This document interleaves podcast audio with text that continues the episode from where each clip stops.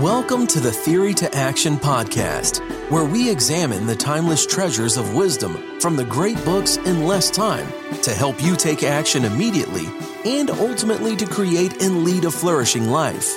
Now, here's your host, David Kaiser. Hello, I am David, and welcome back to another Mojo Minute.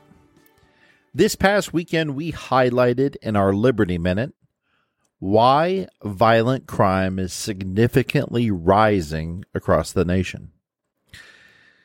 And so it was noteworthy, and our ears perked up, when we read about the CEO of McDonald's making remarks at the Chicago Economic Club. Now, you might ask, who cares about the CEO of McDonald's and what he says?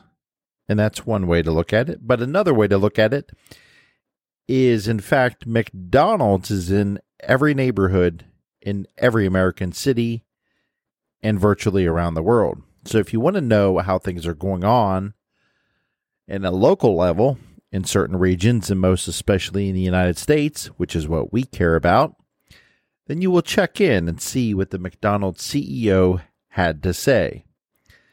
And a funny thing happened while we were listening to Mr. Kempczinski I will post the full video in the show notes. But wouldn't you know, he talked about crime as one of a number of items he is fighting, especially in the city of Chicago, where the Golden Arches corporate office is located out on the West Loop. Now, McDonald's moved its global headquarters to the West Loop in 2018, and Mr. Kempczinski estimated his company's economic contribution to the city at some $2 billion a year. And he said in his remarks, quote, Everywhere I go, I'm confronted by the same question these days. What's going on in Chicago? There's a general sense out there that our city is in crisis. End of quote. Well, sir, you are exactly right. He continued, It's felt most significantly every day in the restaurants. We have violent crime that is happening in our restaurants.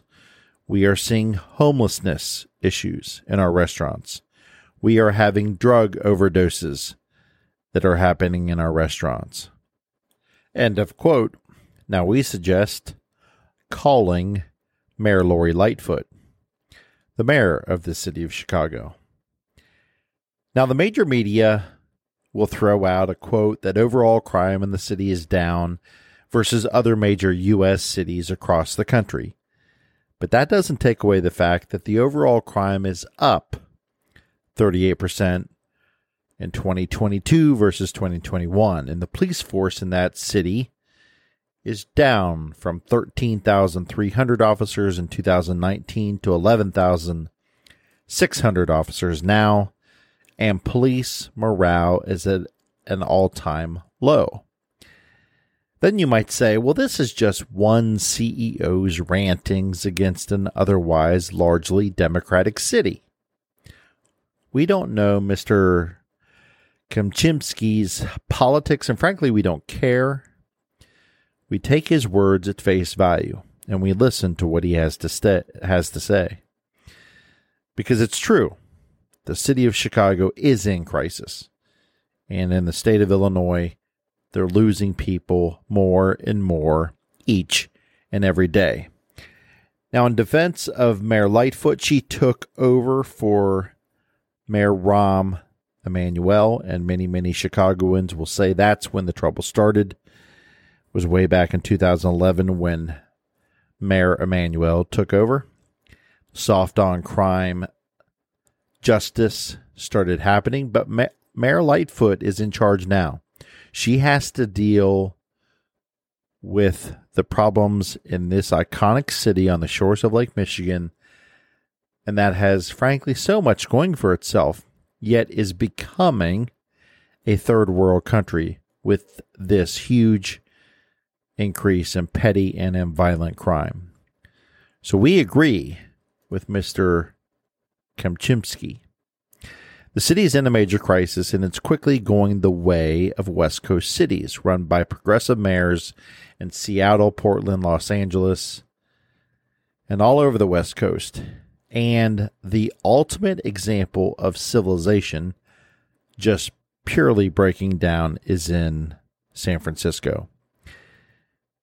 Now, the author of the book, San Fransicko, Why Progressives Ruin Cities, Michael Shellenberger, himself a progressive, gives us a clue on the trend heading for Chicago in his latest book.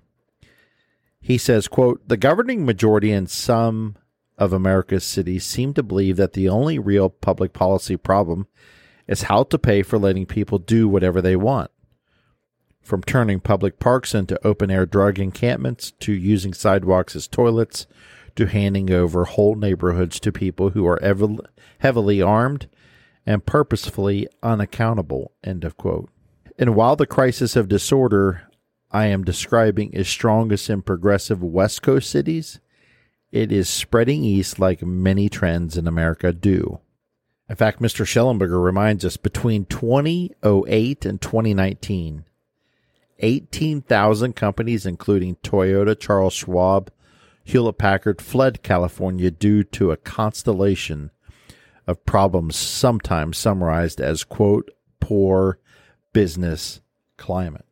Now, as a programming note, we will be covering this book for our Liberty Minute this coming weekend, so be sure to download that show. Also, be sure to check out our last Liberty Minute Why Violent Crime is Rising. And but getting back to our topic, do you know who else just mentioned a poor business climate? You're right. The CEO of McDonald's. We think it's not a coincidence he chose those words specifically. And here's what he said quote, But we also need to face facts, and the facts haven't been especially kind to the city of Chicago of late. The fact is that there are fewer large companies headquartered in Chicago this year than last year. There are fewer this month than last month. I've heard some people just count the significance of Boeing's departure, Caterpillar's departure, Citadel's departure is not that many jobs. They weren't going to maintain a presence here anyway, etc., etc., etc. Maybe so, but I think we can all agree their departure is not good news for our city. He went on. The second issue is the overall business climate. And here we go. It has been increasingly difficult to operate a global business out of the city of Chicago and the state of Illinois. According to the Nonpartisan Tax Foundation, Illinois now ranks 36th out of 50 states for favorable favorable business tax climate. End of quote. So again, calling Mayor Lightfoot. So, where did these companies go? Well, Boeing went to Virginia, Caterpillar went to Texas, the very large hedge fund Citadel went to Florida. In fact, Ken Griffin, the owner of Citadel, in relocating the company to the Miami area, Miami area, said specifically rising crime was a key factor in his decision to leave the state and the city. And the fact that Citadel has been in Chicago for close to 30 years is a big deal. Folks know this is not sustainable, this level of crime. People do not feel safe. Not to mention, these places they re- relocated are all places where state and local politics is not in crisis with violent crime, homelessness, and the like. They actually arrest people and they keep them in jail. One last quote from Mr. Kempczinski and his warning to the city of Chicago. Quote, make no mistake though, McDonald's commitment to the city of Chicago isn't corporate altruism. It is not open ended. It is not unconditional. As a publicly traded company, our shareholders wouldn't tolerate that and we wouldn't support that. So, in today's Mojo Minute, as violent crime increases across our nation, especially in our major iconic cities such as the, such as Chicago, we Americans should ask and in fact demand our civic leaders answer the hard questions about what their plans are for making life better for their citizens. It's sad though, because we know how this story ends. Like those West Coast cities who don't reform themselves and go by the way of a 12th century medieval slum, Chicagoans deserve much, much better. Calling Mayor Lightfoot. Thank you for joining us.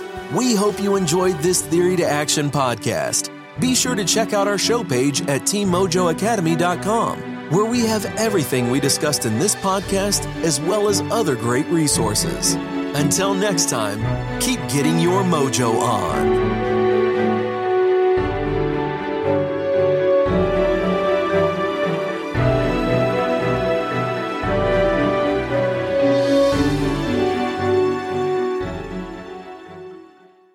Are you a voracious reader who yearns for a deeper understanding of your favorite books?